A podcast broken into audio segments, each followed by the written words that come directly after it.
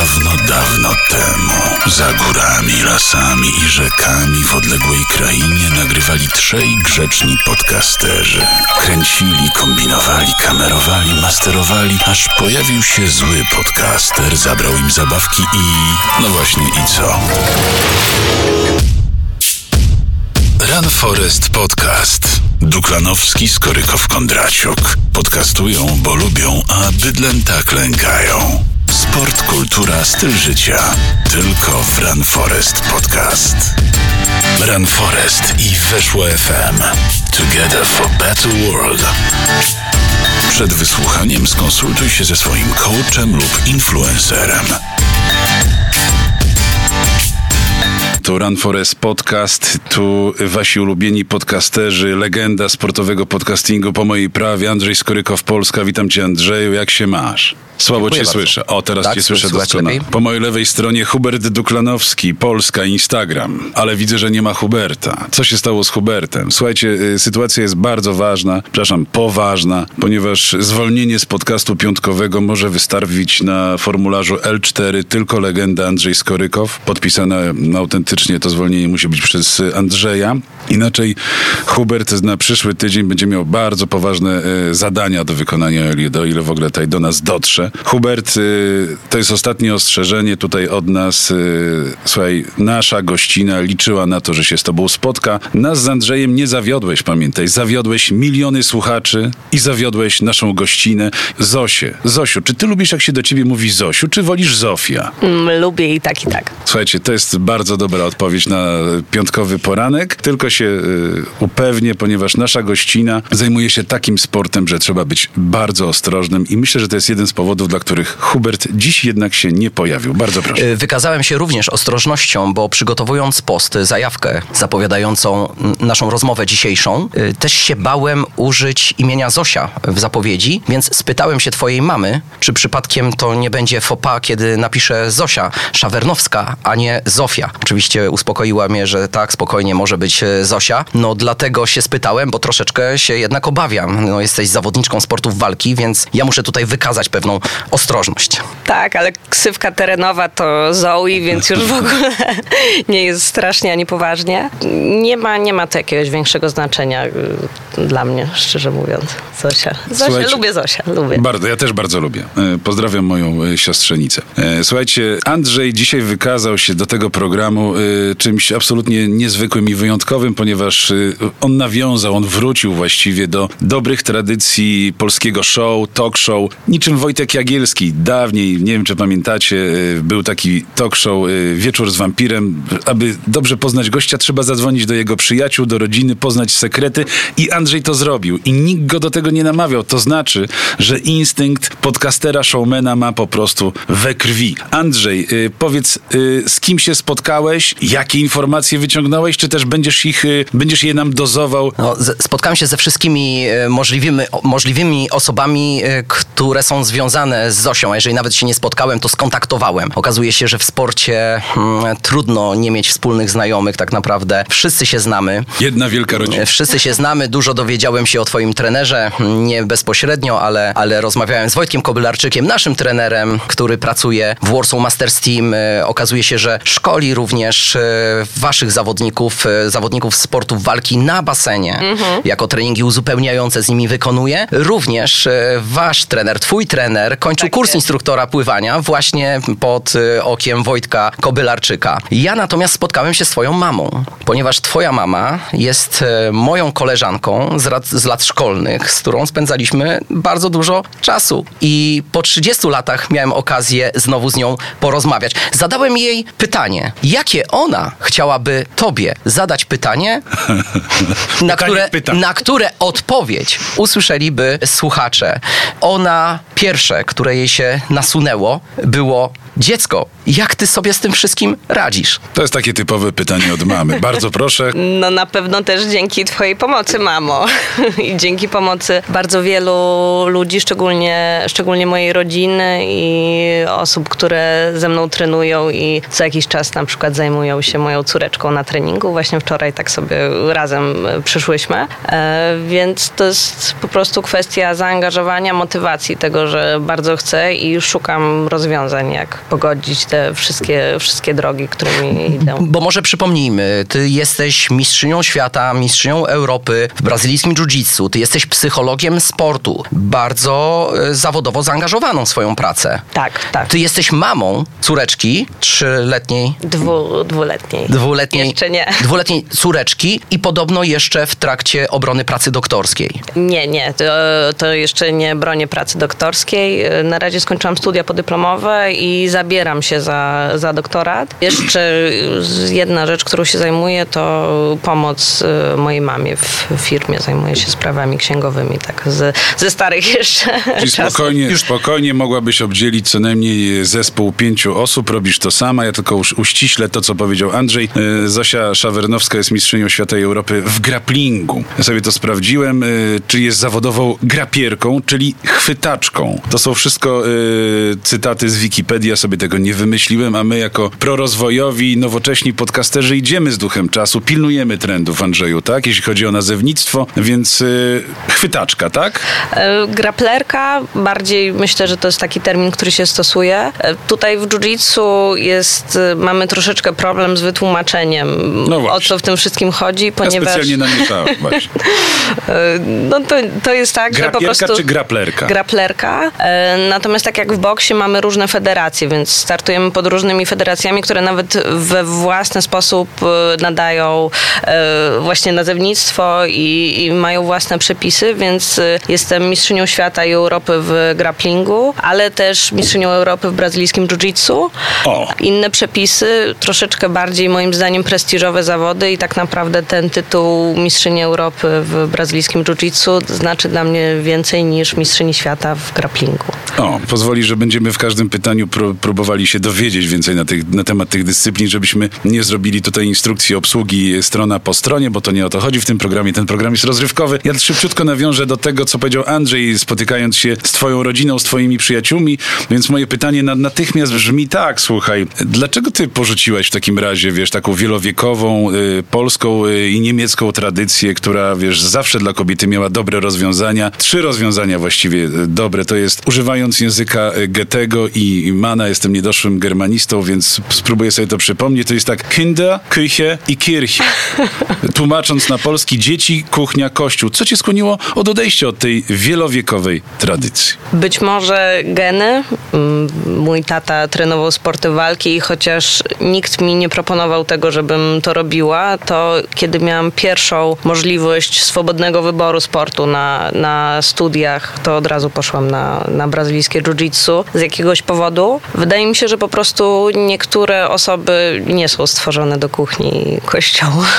Tak jak Hubert. Hubert właśnie teraz coś gotuje i streamuje to na Instagram. Czyli co, nie jesteś stworzona po prostu do kuchni. Jeżeli mam wybrać, to wolę, A wolę nie. modlitwa. A modlitwa. Ty się mo- medytacja. medytacja. Bo wiesz, sportowcy bardzo często albo się żegnają, albo modlą się przed zawodami, po zawodach. No, Nowak Diakowicz ostatnio zawsze dziękuję Bogu, więc y, stąd te pytania metafizyczne, aczkolwiek też y, proza życia, czyli kuchnia. Chociaż y, od kiedy Andrzej jest podcasterem, ja wyczuwam, że on podskórnie chciałby zostać, wiesz, blogerem kulinarnym, ale dajmy mu jeszcze na to czas. Andrzej, proszę, oddaję ci głos. To prawda. Oprócz tego, że miałaś dobre wzorce w domu, bo tata prowadził chyba szkoły kung fu jako prekursor tak, tych szkół warszawskich, to również miałaś dobry wzorzec e, w dziadku, który był alpinistą, bo ja jeszcze pamiętam twojego dziadka, kiedy był dziennikarzem i alpinistą zdobywał ośmiotysięczniki, czyli ta wytrzymałość i ta wszechstronność e, sportowa w tobie drzemała. Dlaczego tak późno rozpoczęłaś przygodę ze sportem? Wydaje mi się, że tutaj troszeczkę właśnie kwestia mojej mamy i sposobu wychowania mogła mieć e, na to wpływ, bo sport nie był drogą życiową, o której się mówiło u nas w domu. To zawsze były studia, wyższe wykształcenie i tak naprawdę ja nie miałam takiego pomysłu, że można być sportowcem, bo kiedy już powiedzmy byłam świadomą osobą, tata prowadził biznes, e, a nie zajmował się już sportami walki, więc jakby nawet nie miałam takiej perspektywy, że można, można w ten sposób żyć. I wydaje mi się, że to spowodowało, że właśnie jestem tu, gdzie jestem z, ze skończoną psychologią, ze zrobioną właśnie podyplomówką z psychologii sportu i mogę łączyć y, dwie gałęzie swojego życia, które tak świetnie ze sobą współgrają. Hmm. Żeby coś się w życiu szczególnego zadziało, to jest tak, że musimy trafić na odpowiednie osoby. To prawda. Ostatnio nagrywaliśmy podcast z moim idolem, Dariuszem Wolnym, pływakiem, który powiedział, że w życiu trzeba mieć szczęście do trenerów i on takie szczęście miał. Ja Czy... to rozwinę. Szczęście do ludzi. Szczęście do ludzi. Czy ty na swojej drodze spotkałaś takie osoby, które właśnie spowodowały, że to był ten wybór, a nie inny? Wydaje mi się, że, że tak. Tutaj oczywiście gdzieś tam jakaś seria przypadków też sprawiła, że wylądowałam na brazylijskim jiu-jitsu. Czuję podskórnie, chociaż y, dużo osób stara mi się to wybić z głowy, że gdybym trafiła na inny sport walki, to też bym się w to mocno zaangażowała. Czyli nawet jeżeli, bo to był taki mój pierwszy pomysł, żeby pójść na stójkę, ale mój y, chłopak wtedy doradził mi, że właśnie brazylijskie jiu-jitsu jest fajnym sportem dla kobiety, bo nie ma ciosów y, na twarz, to chyba taki też kwestia powiedzmy wyglądu może tutaj spowodowała, że, że właśnie no nie chciał, żeby, żeby gdzieś tam moja buzia ucierpiała na tym, także, także może dlatego. Natomiast jiu-jitsu jest takim sportem, że ludzie wpadają w to i przepadają i to się staje pasją ich życia. Cudowne jest to, że można zacząć trenować w każdym wieku i każdy ma dla siebie miejsce, żeby na przykład zacząć startować na zawodach, bo jest podział na kategorie zaawansowania. Tego nie ma w judo, nie ma w dyscyplinach olimpijskich. Tam po prostu musisz y, startować ze wszystkimi osobami, które trenują od y, tak naprawdę bardzo wczesnego dzieciństwa, a my sobie możemy pozwolić na, na taki podział, że startujemy na przykład y, z osobami, które trenują tyle samo co my, czyli dwa lata. Ja jeszcze nawiążę y, na chwilę do pytania, które zadałem wcześniej a propos, co cię skłoniło do odejścia od tradycji. Mówisz, że to jest rodzina, to są wzorce i sportowe, i dziennikarskie, czyli generalnie wychowywałeś się w domu, gdzie, jakby to nazwać na, na, na dzisiejszy język, gdzie była po, po prostu wolność wyboru, tak? I dom był otwarty, domyślam się, i mm, generalnie można było robić co się chce, albo przynajmniej wybrać drogę dla siebie. Tak przynajmniej było u mnie i tak, zobaczcie jak skończyłem. Ale nie, to u mnie nie, nie, nie, nie, nie, nie, było tak. Ja miałam bardzo silny okres buntu e, i takiego zupełnego odejścia od życia sportowego, kiedy o. biegając, y, żeby wyglądać, w sensie, żeby y, mieć ładną sylwetkę, robiłam przerwę na papierosa w Parku Skarszewskim. O, Także... czyli trafiłem w dobry punkt zupełnie nieświadomie. No to się zdarza czasami, bo jak Andrzej będzie trzeba mieć szczęście czasami do swoich pytań, ale ja nie o to chciałem cię zapytać, mhm. moja droga. Bo ty doskonale wiesz jako psycholog, y, jako matka, mm, że y, dajesz wzór swojej córce. Powiedz mi, jak twoja córka reaguje y, na fakt, że ty wychodzisz na matę i się bijesz? Staramy się nie pokazywać krwi. Krwi, znaczy krwi to w ogóle MMA nie wchodzi w grę. Kiedy sobie dobra, oglądamy dobra. MMA, to, to dziecko jest w innym pokoju. Wszystko przychodzi czas. E, no, ponieważ, ponieważ zabieram ją na treningi, więc widzi, widzi jak to działa. E, zabieramy ją na zawody, bo razem z moim partnerem startujemy nieraz w tym samym czasie, także to jest e, naprawdę ciężka logistyka z, z małą córeczką. No zobaczymy, co z tego będzie. Zdarza jej się obalić yy, dwulatka co jakiś czas. Czyli w, w przedszkolu sobie radzi, tak? Radzi sobie, no... Często jesteś wzywana na, na, na wywiadówki. Jeszcze nie. Ja jestem, moje, moje zdanie na ten temat jest takie, że fajnie właśnie, żeby dziecko trenowało sport, żeby gdzieś tam ujście tej energii y, znaleźć. No moja córeczka jest bardzo aktywna, była od pierwszych dni w moim brzuchu. To było po prostu cały czas boje i to walka. był fighting od samego początku. Tak. także, także na pewno będzie trenować. Czy będzie trenować e, sporty walki? Nie, nie, nie musi sportu walki, cokolwiek. Chodzi o ruch. Ale nie o... jeszcze, jeszcze dodam pytanie, Andrzeju, uzupełniając, już ci oddaję głos, bo mi to zaraz umknie. Bo to jest tak jak w rodzinach artystycznych. Yy, rodzice, aktorzy robią wszystko, żeby dziecko nie zostało aktorem albo muzykiem. Czy ty też będziesz bronić swojej córce w takim razie dostępu do sportów walki powiesz, słuchaj, zostań y, wiolonczelistką, zostań wokalistką albo aktorką. Czy tak będzie? Ja wiem, że mówienie dziecku zostań kimś y, może... Się... Tak, no raczej, raczej y, będę tego unikać. Zostawiam wolny wybór. Jest naprawdę tyle fantastycznych dyscyplin, które, które można trenować. Gimnastyka, zapasy. To wcale nie musi być brazylijskie jiu-jitsu. Piłka nożna jest też pasjonująca dla, dla, dla dzieci. Może, może mniej dla dziewczynek jeszcze, ale kto wie.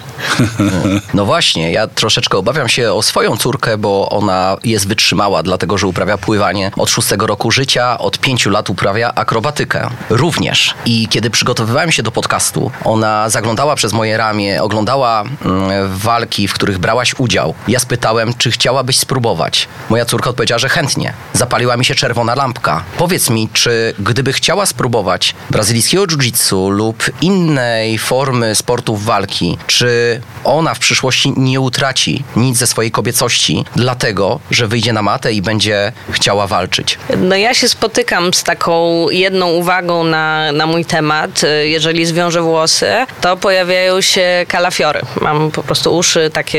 y, Zapaśnicze. Zapaśnicze uszy. No i dla mnie to jest y, duma i, i tak naprawdę pokazuje to dokładnie, ile godzin przepracowałam na macie, a bardzo wielu mężczyznom się to nie podoba. Także pytanie, co jest dla nas ważne? No dla mnie, dla mnie ważne jest to, że jestem sprawna, że jestem silna, że w razie zagrożenia jestem w stanie sobie poradzić i e, nie boję się takiej konfrontacji, że, że nie wiem, ktoś mnie zaatakuje na ulicy, bo tak naprawdę to jest ta płaszczyzna, którą, którą umiem najlepiej. E, Więc tego poczucia bezpieczeństwa nie wiem w jaki inny sposób można, można nabrać. E, Poza tym na pewno jiu-jitsu jest taką, takim sportem, gdzie bardzo rozwija się głowa, bo tutaj jest tyle technik, tyle możliwości, e, wymaga skupienia, wymaga przemyślenia, e, doboru taktyki. E, Inaczej, inaczej nie można się rozwijać i inaczej ludzie nie trenują, jak właśnie ćwicząc nie tylko ciało, ale też umysł. Nawiązałaś tutaj do siły umysłu. Ja w, na grafice, którą Andrzej zrobił jako zajawka do dzisiejszego podcastu, znalazłem taki napis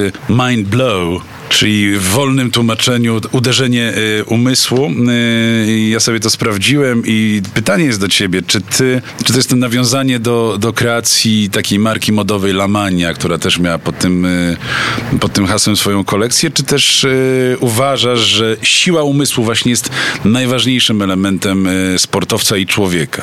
To jest bluza Lamani, więc jedno z drugim się łączy, ale faktycznie hasło bardzo mi się podobało i pasowało akurat y, do sesji zdjęciowej, którą, którą wtedy robiliśmy. Uważam, że jest y, mocne, ma, ma po prostu w sobie coś i, i fajnie, fajnie pasuje do tego, czym się zajmuję. Y, Widziałem, znaczy wyczuwam, że też masz zajawkę na, na, na kreowanie mody, bo zauważyłem, że dziewczyny, sportowcy mają coś takiego. Hubert, on próbował parę razy zostać wpływowym influencerem modowym, ale mu się to nie udało. Na szczęście. Czy ty chciałabyś zostać po zakończeniu karierki, właśnie kariery, y, przepraszam, karierki, kariery, kariery y, blogerką modową albo influencerką modową, która będzie na przykład kreowała styl y, w modzie, bo ja patrzę na amerykańskich sportowców, nie na radzieckich tym razem. Oni są wszyscy y, bardzo zadbani od strony PR-owej, czyli styl, ubiór, to jak się wypowiadają, jak opowiadają. U nas to dopiero raczkuje i myślę, że my z Andrzejem tutaj wprowadzimy pewne zajęcia dla sportowców, e, jeśli chodzi o, o własny PR, ale czy, czy ty zamierzasz pójść w tę stronę? Bo to jest bardzo atrakcyjne z mojego punktu widzenia. Ja też chciałbym zostać blogerem.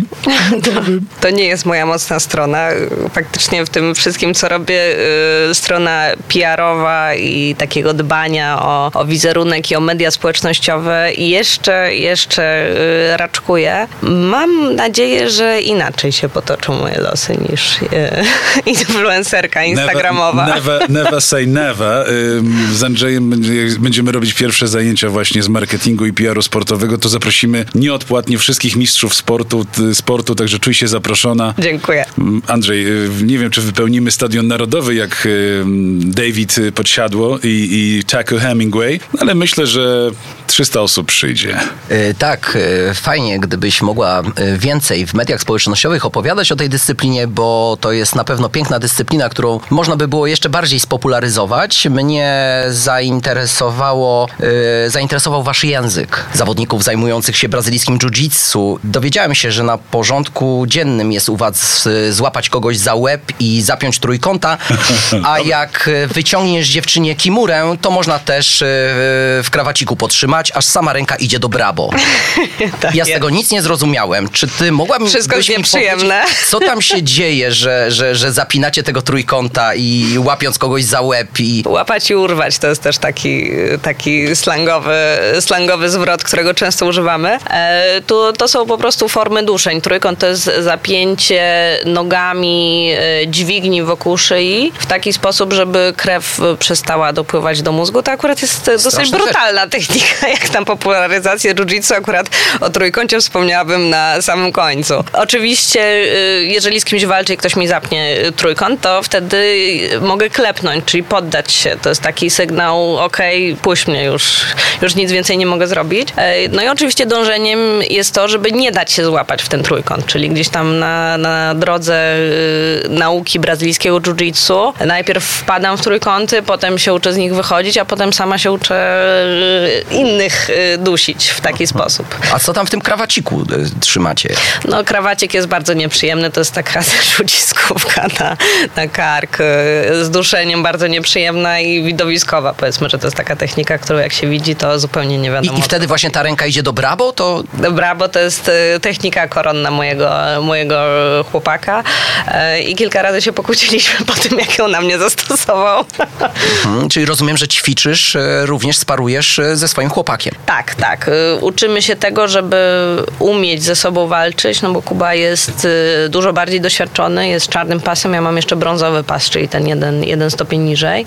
E, No tutaj też różnica, różnica y, wagi i siły bardzo dużo robi, bo na samym początku swojej drogi, kiedy Kuba był doświadczonym zawodnikiem, ja dopiero zaczynałam, ale już startowałam i już odnosiłam jakieś sukcesy, bardzo chciałam być jak on i bardzo chciałam robić to wszystko, te treningi siłowe tak jak on i tak naprawdę w tamtym momencie myślę, że nie akceptowałam właśnie tej swojej kobiecości, tylko po prostu próbowałam robić wszystko jak, jak mężczyzna, no i to się skończyło dla mnie dosyć, y, na szczęście nie tragicznie, ale doprowadzałam się do bardzo ciężkiego stanu takiego fizycznego, chcąc więcej niż to ciało, które też nie było przyzwyczajone do końca do, do wysiłku w okresie. A to jest bardzo ciekawy wątek, dlatego że również trafiłem na różnego rodzaju badania, które mówiły o tym, że właśnie kobiety niekoniecznie chcą epatować swoją kobiecością i uczestnicząc w sportach walki, pozbawiają się w jakiś sposób y, tej kobiecości na własne życzenie. To znaczy nie mają takiej potrzeby, ale ty jesteś drobną, ładną kobietą, więc y, nie bardzo rozumiem, dlaczego chciałaś być taka jak y, twój chłopak i, i, i, i szłaś w to. Mm, No tutaj wydaje mi się, że to było spowodowane tym, że nieraz słyszałam na przykład nie bądź babą, albo a, walczysz jak baba, albo no tak, jak cię przygniotę, to będziesz płakać. Jakieś takie rzeczy, które w momencie, w którym moja pewność siebie nie była osadzona we mnie i nie miałam rozbudowanego poczucia wartości właśnie kiedy zaczynałam trenować, no to bardzo mi zależało na aprobacie innych. A ponieważ gdzieś tam mężczyźni właśnie często, no bo głównie to środowisko jest dominowane przed, przez mężczyzn, no takie y, śmichy, chichy tego typu robili. Ja chciałam koniecznie udowodnić, że tak nie jest. Natomiast w tym momencie, e, w tym momencie akceptuję to, że, że po prostu jestem taka, jaka jestem, staram się rozwijać i właśnie bardzo dużo czerpię z tej swojej kobiecości, z, z tej całej strefy emocjonalnej, psychologicznej, którą rozwinęłam i zupełnie, zupełnie w tym momencie nie trafiają do mnie, nie, nie przeszkadzają mi jakieś takie uwagi właśnie, że dziewczyna, która trenuje nie do końca jest zawodnik, zawodnikiem sportu walki. O. No właśnie, bo tutaj bardzo wyraźnie zapachniało seksizmem. To ostatnio bardzo popularne słowo i w świecie m, kultury, w świecie sztuki, w sporcie. E, Ty już parę razy tutaj w dzisiejszym spotkaniu wspomniałaś o tym takim pobłażliwym i takim lekko upokarzającym dla, dla kobiet zachowaniu facetów tej dyscypliny. Czy ten sport jest y, mocno przesiąknięty seksizmem, czy tam jednak ten duch y, równouprawnienia, jakby takiego równego traktowania siebie nawzajem, jeśli chodzi o, o płcie, y, postępuje? Czy też to trzeba o to walczyć? To na pewno zależy od sekcji, bo akurat na mojej sekcji trenuje bardzo wiele kobiet i mężczyźni mówią o tym, że trochę złagodziłyśmy tą sekcję, że tam wcześniej był właśnie taki klimat e, chamskich docinków e, i, do takich typowo męskich rozmów. Natomiast, e, natomiast to, co jest teraz, jest e, troszeczkę inne po prostu. Także wydaje mi się, że są takie miejsca i spotykam się z powiedzmy środowiskami na przykład z różnych miast, które są troszeczkę bardziej w sposób pobłażliwy traktują kobiety, ale są takie miejsca, na przykład właśnie moja sekcja, gdzie, gdzie jesteśmy y, równymi partner, sparring partnerami i to nie ma znaczenia, czy jestem dziewczyną, czy, czy chłopakiem. A to ciekawe, co mówisz, dlatego że czasami u mnie w grupach są sami mężczyźni. I słyszę od kobiet trenerek, żeby ta grupa się uspokoiła, dopuść tam zawodniczkę, dziewczynę. Mhm. Zobaczysz, że sytuacja się zmieni. Czyli kobiety poprawiają nastroje i, i atmosferę mm, w męskich grupach, kiedy uczestniczą w sporcie. No różnie można na to patrzeć, bo tutaj może odwołam się trochę do doświadczenia psychologicznego. Prowadzenie drużyny kobiet jest zupełnie czymś innym niż prowadzenie męskiej drużyny. A to ciekawe. Tam właśnie bardzo trzeba uważać na, na słowa, na wspieranie e, w taki sam sposób wszystkich zawodniczek, bo kobiety dużo bardziej reagują na takie właśnie emocjonalne rzeczy. Jeżeli trener e, jednej powie, a drugiej nie powie jakiegoś miłego słowa przy wszystkich, no to już na przykład może zranić jej uczucia i gdzieś tam podnoszą się te emocje, które mogą wpłynąć na, nawet na, na grę podczas meczu. Także, także trenerzy to z doświadczenia trenerów po prostu, że innym językiem też się muszą zwracać do, do kobiet i na inne rzeczy zwracać, zwracać uwagę. A to ciekawe, bo przecież trenerami w zdecydowanej większości są mężczyźni. W zdecydowanej większości wszystkich dyscyplin. Czyli bardzo często mogą nie posiadać umiejętności e, reagowania w ten sposób, e, o którym ty mówisz. Bo my celowo, manipulując grupą, e, wzmacniamy jednych, a nie na każdym treningu wszystkich. Mhm. E, wiadomo, że są trenerzy lepsi i, i gorsi. Na pewno trenerzy, którzy mają dużą świadomość, wiedzą w jaki sposób e, postępować ze swoimi zawodnikami. I oczywiście to nie jest tak, że my się musimy dostosowywać do tego, czego oczekują nasi zawodnicy, bo to trener wie, w jaki sposób prowadzić e, grupę. Natomiast nie zawsze sobie zdaje sprawę, że na przykład, e, nie wiem, żart na temat wagi może odcisnąć dużo większe piętno niż, niż sobie zdajemy z tego sprawę. I właśnie jak jesteśmy przy wątku trenera, ty w którymś z wywiadów powiedziałaś, że na treningi przychodzisz przede wszystkim ze względu na zaangażowanie swojego trenera. Jaką rolę pełni, czy pełnił twój trener, kiedy zaczynałaś przygodę yy, ze sportem i, i, jak to wygląda teraz? Mm, nasz trener yy, jest yy, specyficzny. I też na pewno dynamika tego się zmienia, bo właśnie na samym początku widać było, że jakby otacza kobietę takim powiedzmy swoją, swoją ochroną, bo też no umówmy się, jiu-jitsu trenuje bardzo dużo fajnych ludzi, ale zdarza się, że przyjdzie ktoś, kto właśnie no, nie zdaje sobie sprawy, że 80 y, kilo, kiedy wskoczy na kolano, przeprostowane kolano dziewczyny, no to jest po prostu kasacja, operacja i koniec kariery. I trener przesiewa to, czyli on na przykład mówi, z kim mogę walczyć, jeżeli zauważy, że ktoś e, za bardzo wykorzystuje swoje warunki fizyczne na samym początku. Odcina agresorów. Tak, odcina agresorów. E, no i przede wszystkim daje te umiejętności techniczne, podpowiedzi. E, no, nasz trener jest rewelacyjny, jeżeli chodzi właśnie o rozumienie jiu-jitsu i, i, tak naprawdę umie odpowiedzieć na, na każde pytanie. A jeżeli chodzi o takie mm, jakby zaangażowanie w, w, powiedzmy w rozwój psychiczny, e, to na pewno przede wszystkim zadaniem naszego trenera, którą sobie stawia, jest nauczenie nas pokory, czyli tego, żeby kiedy odniesiemy sukces, żeby y, ta szajba nam po prostu nie, nie strzeliła do głowy i żebyśmy byli w stanie dalej się uczyć i dalej traktować każdego przeciwnika y, poważnie. Jesteśmy też w YouTube. Subskrybuj nasz kanał i ciesz się magią ruchomego obrazka. Dziękujemy. Jesteśmy też w Spotify. Podążaj naszym szlakiem i subskrybuj nasz kanał. Run Forest Podcast weszło FM na żywo. Padło pytanie, czego Zosia słucha przed wejściem, wyjściem na matę. Mm, czy ty wychodzisz w słuchawkach y, na zawody? Ja nie, y, dlatego że nie lubię mieć dodatkowego sprzętu, o który muszę się martwić. Także muzyki nie słucham. Robię sobie różne wizualizacje, w których czasem jest muzyka, ale nie zawsze. Andrzej, a ty jak wychodzisz na pływanie, na zawody, to czego słuchasz? Nie słucham również, bo chcę jednak słyszeć atmosferę zawodów, czyli być skoncentrowany tu i teraz na tym, co robię. Mm, nie lubię rozpraszaczy poza tym, czyli... No właśnie, czy muzyka właśnie koncentruje, czy dekoncentruje przed zawodami? Bo ja widzę pływaków w takich y, oryginalnych, bardzo drogich słuchawkach zawsze wychodzących na... Bo to są influencerzy. A. Dostali za darmo Oni i muszą reklamować. za to pieniądze. Bo... Jakie tam pieniądze? A, Dostali czyli... 20% zniżki i muszą pokazać czasami, że ich używają. Słuchajcie, no influencerzy nie mają u nas łatwego życia w Run Forest Podcast, no ale słuchajcie, to wynika z naszej naszej zazdrości, bo my też chcemy być po prostu wpływowymi influencerami. W końcu nam się to uda, Andrzej. Posłuchajcie, dobrzy pływacy yy, za to, że dostaną majtki od yy, producenta, wrzucają posty na Instagrama, tworzą różnego rodzaju relacje, więc yy, życie influencera naprawdę nie jest yy, łatwe. Do każdych, a do każdych majtek trzeba zbudować narrację, historię i to są po prostu godziny ciężkiej pracy. Wracamy do rozmowy.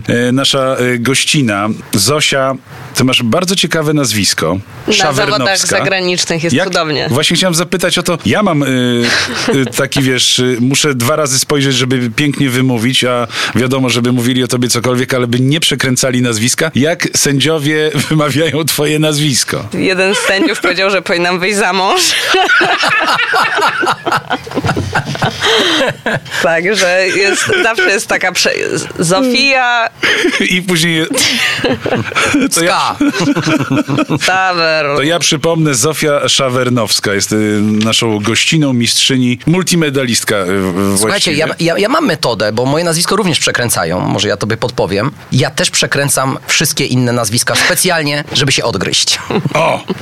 Słuchajcie, wróćmy na chwilę do kuchni, o której rozmawialiśmy na początku podcastu. Ja nie lubię wracać do, do początku, bo to nie ma sensu, ale y, jak kuchnia, to kuchnia. No, ty odeszłaś od tradycji, wiesz, wielowiekowej. Nie chcesz być w kuchni, to opowiedz nam o kuchni sportowej. Jak wygląda twój dzień startowy? Bo ja na przykład wiem, jak wy, wygląda dzień y, koncertowy mojej żony, która ma wyjść y, na scenę. Powiedz mi, jak to wygląda w sporcie. E, Sam dzień startowy? Tak. No, dzień startowy to już jest taki moment, kiedy jestem po wieczorze przedstartowym, kiedy tak naprawdę zaczynają się moje przygotowania, czyli spakowanie wszystkiego, żeby to nie zostało na ostatnią chwilę, żeby mieć tą pewność, że wszystko jest dopięte na ostatni guzik. Odżywki, woda, sprzęt, y, plastry, y, strój i tak dalej. Mm, Kiedy jadę na salę, no to już raczej nie prowadzę small talku i nie uczestniczę w e, nie wiem, rozmowie z taksówkarzem. Na przykład teraz, tak jak byliśmy w Lizbonie, to e, tego dnia już, już Kuba się zajmował e, dzieckiem, ja, ja się już skupiałam na, na sobie. Właśnie mówiłam o tym, że robię wizualizację i taką moją wspierającą wizualizacją jest Storm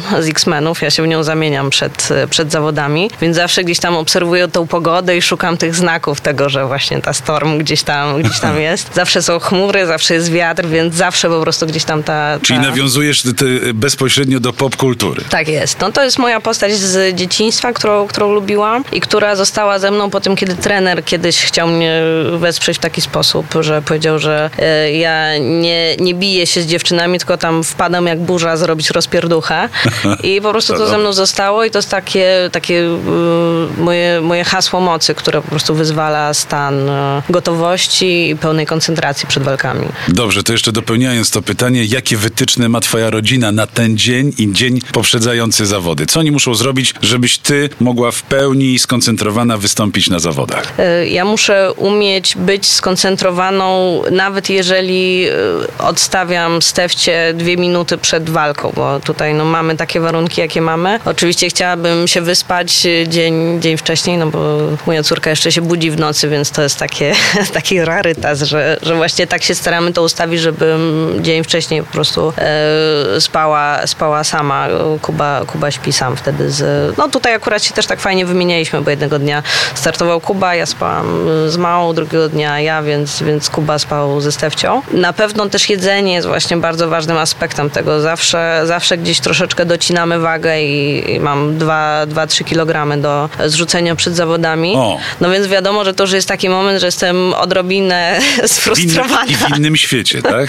E, No, mam ochotę na ciastko po prostu. E, I gdzieś tam myślę sobie o tym właśnie, co, jak sobie dogodzę już, już po tym wszystkim. No, ale wiadomo, że tutaj jest też takie dbanie o to, żeby nie przyjąć za dużo jedzenia, żeby e, cały czas mieć wagę pod ręką i, i wiedzieć dokładnie, czy czasem nie, nie przekroczę tego progu. No, jak już zrobię wagę, no to odpada taki duży, duży powiedzmy, duża część stresu związanego z przygotowaniem. E, No już potem skupiam się tylko na sobie. Taki moment e, zapalny to jest kiedy, kiedy układam włosy w warkocz. To już wiem, że, że zaraz wchodzę na tą matę, zaraz, e, zaraz będę walczyć.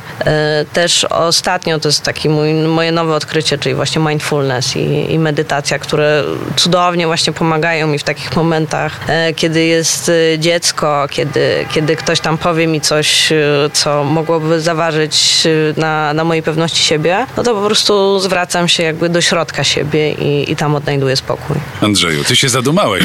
Tak, za- zadumałem się, bo pomyślałem sobie, że wspomnisz jeszcze o utworze muzycznym, który towarzyszy ci, kiedy wychodzisz e, na walkę, bo ja oglądając różnego rodzaju sporty walki, widzę jak mistrzowie e, tych walk, e, idąc na ring czy na matę, słyszą swój ulubiony utwór. Mm, Twój brat jest muzykiem, jest producentem muzycznym. Ja mam już do niego telefon, ale chciałem się zapytać, czy on już napisał dla ciebie utwór, który jest twoim utworem przewodnim, który mogłabyś puścić sobie, kiedy idziesz na matę, kiedy idziesz walczyć? Ja niestety nie miałam jeszcze okazji właśnie wystartować w taki sposób, żeby moje wejście poprzedzała y, muzyka, którą wybieram, bo faktycznie na Mistrzostwach Świata tak jest, że się wchodzi właśnie z muzyką i na, na poprzednich Mistrzostwach Świata dostałam jeden ze swoich ulubionych kawałków z dzieciństwa zupełnie przez przypadek i to mnie po prostu Ciekawe jaki. e, Limbiskit. E, także po prostu dostałam takiego kopa, kopa energii przed samym wejściem na matę i to faktycznie, gdybym mogła wybrać e, jakiś, jakiś numer, no to nie wiem, czy to by nie było coś, coś w tym stylu, czyli... czyli Wspomniałem, że mamy telefon do twojego brata, bo ja poproszę Filipa, żeby specjalnie dla ciebie napisał taki utwór, dżingielek, który umocujemy, umieścimy w naszym podcaście, który powstanie po tym programie. Tak, Bardzo będziesz miała, taką, będziesz miała taką pamiątkę. Mam nadzieję, że on się zgodzi, bo ja go jeszcze o to nie prosiłem. No Pewnie. Filip jest e, naprawdę jest, e,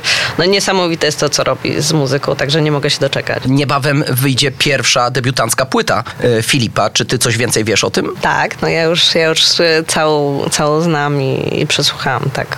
To jest tajemnica, więc oczywiście nie mówię o tym nikomu. Mhm. Kiedy ona się ukaże? Bo sami jesteśmy ciekawi.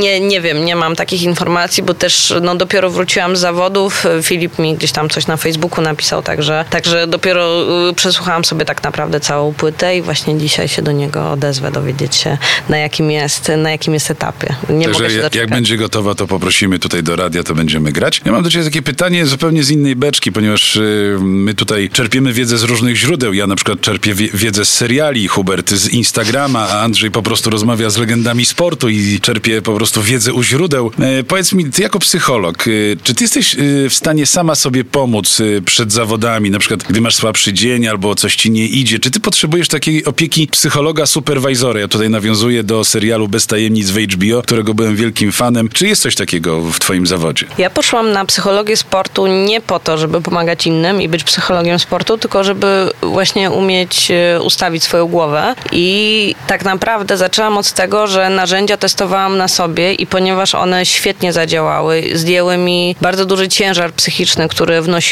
e, na zawody i z którym w jakiś sposób sobie radziłam i wygrywałam, nie wygrywałam, no róż, różnie to się układało, też gdzieś tam dużo sukcesów z takim, no po prostu w takim ciężkim stanie, który się kończył tym, że cztery dni po zawodach byłam zmaltretowana, y, chora, bo też ciało po prostu odpowiadało na ten stres, więc to wszystko się zaczęło dlatego, że chciałam pomóc sama sobie, a ponieważ wiem z czym zawodnicy mają do czynienia i wiem, że są narzędzia, które mogą pomóc y, w tym, żeby po prostu te problemy rozwiązać, tak samo jak rozwiązujemy problemy techniczne e, związane z naszą dyscypliną, po prostu ćwicząc te rzeczy, y, y, nie wiem, rozkładając to na, na drobniejsze elementy, E, więc zaczęłam tego uczyć. I No, tak naprawdę okazało się, że to jest y, kolejna pasja, kolejna zajawka. I to wcale nie jest tak, przepraszam, źle powiedziałam, to nie jest tak, że ja uczę, tylko jakby wchodzimy we wspólne doświadczenie. Ja czerpię też z doświadczeń innych zawodników, bo każdy ma swoje naturalne sposoby na radzenie sobie ze stresem, tylko czasami po prostu musi sobie uświadomić, że potrafi to robić. Także bardzo wiele jakichś e, wizualizacji, pomysłów, e, takich afirmacji e, i rozwiązań czerpię e,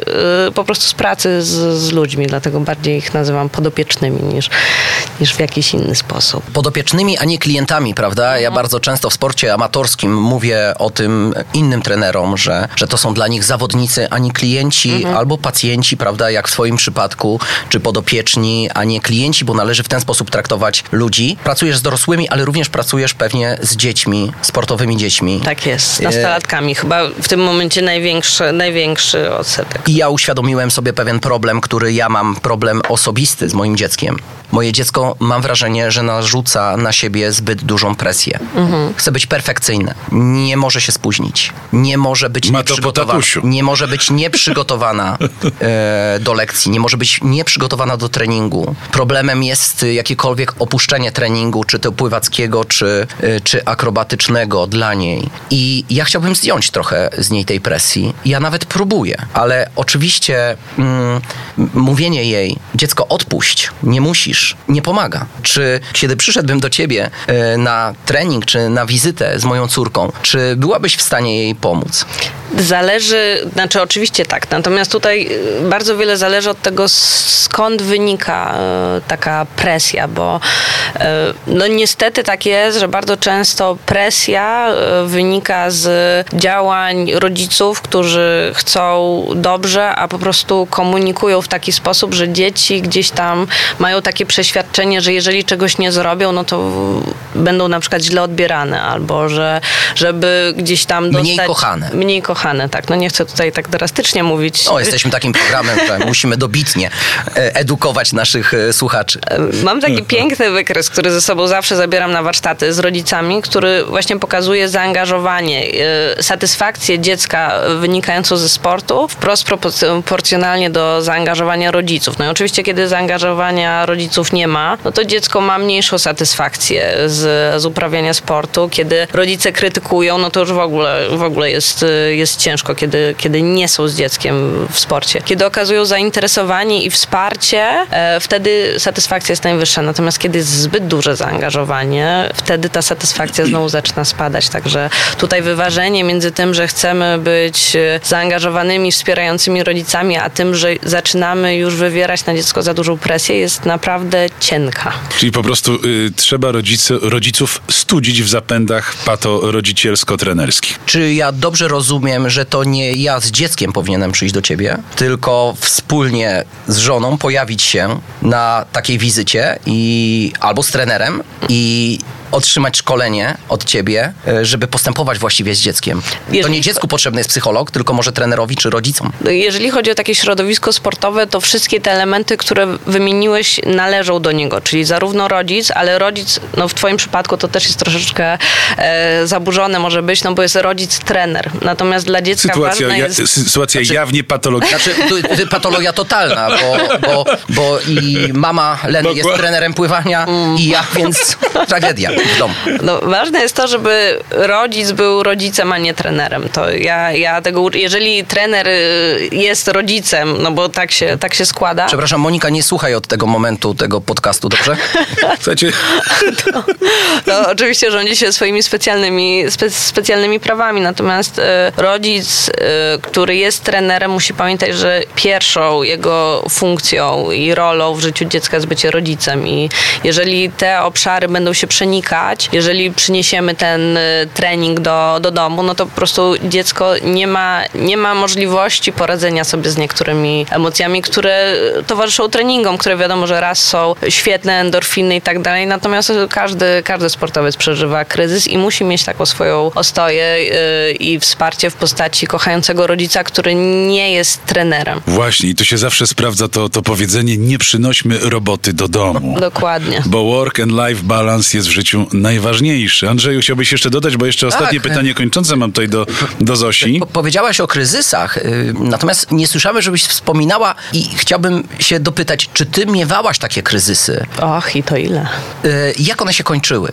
O. Rozumiem, że sukcesem, ale, ale w jaki sposób sobie z nimi radziłaś? Yy, to zależy, zależy jakiego typu kryzysy, bo jakby właśnie do, dokładnie to, o czym wcześniej powiedziałam, czyli różne, różne pola gdzieś tam y, mogą, mogą takie kryzysy y, powodować i to mogą być właśnie relacje z trenerem. My też razem z Kubą trenujemy, więc też na samym początku ten stres zawodniczy przynosiliśmy na nasze relacje i nagle przed każdymi zawodami się okazywało, że się kłócimy. No, to po prostu była, no. e, była ja o tym na, zawsze mówię na, na wszystkich warsztatach, że po prostu każdy ma swój indywidualny sposób na to, w jaki sposób e, chce spędzać czas przed zawodami. I, e, ja na jakimś tam swoim pierwszym etapie kariery potrzebowałam takiego wsparcia, przytulenia się, e, rozmowy i tak dalej. Natomiast Kuba właśnie chciał się wyłączyć i mieć czas dla siebie, no więc jak się domyślacie, to się po prostu Jedno z, drugi, wykluczało. jedno z drugim było ciężkie do, po, do, do pogodzenia. Zosiu, na koniec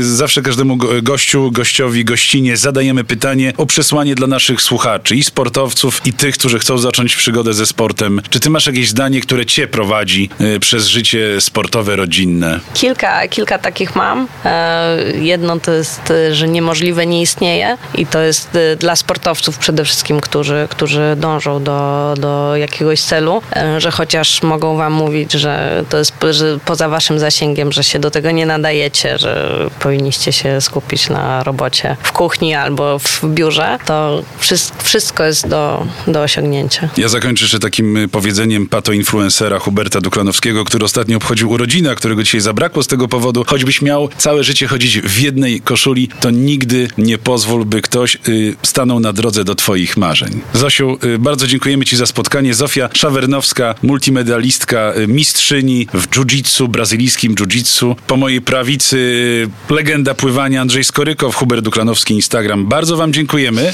Andrzej? Chciałbym, chciałbym jeszcze podziękować i pozdrowić serdecznie twoją mamę Martę Skłodowską, bo to dzięki niej dzisiaj gościsz w Run Forest Podcast. Dzięki, Serdecznie mamo. pozdrawiamy. Cześć. Bardzo Wam dziękujemy, życzymy Wam miłego dnia, do usłyszenia i zobaczenia za tydzień. Bye! Cieszymy się, że należysz do społeczności Run Forest Podcast. Udostępnij nasz program swoim znajomym i przyjaciołom. Dziękujemy. Zostaw opinię, komentarz albo recenzję w YouTube, iTunes, Spreaker i Spotify. Z góry dziękujemy i pozdrawiamy.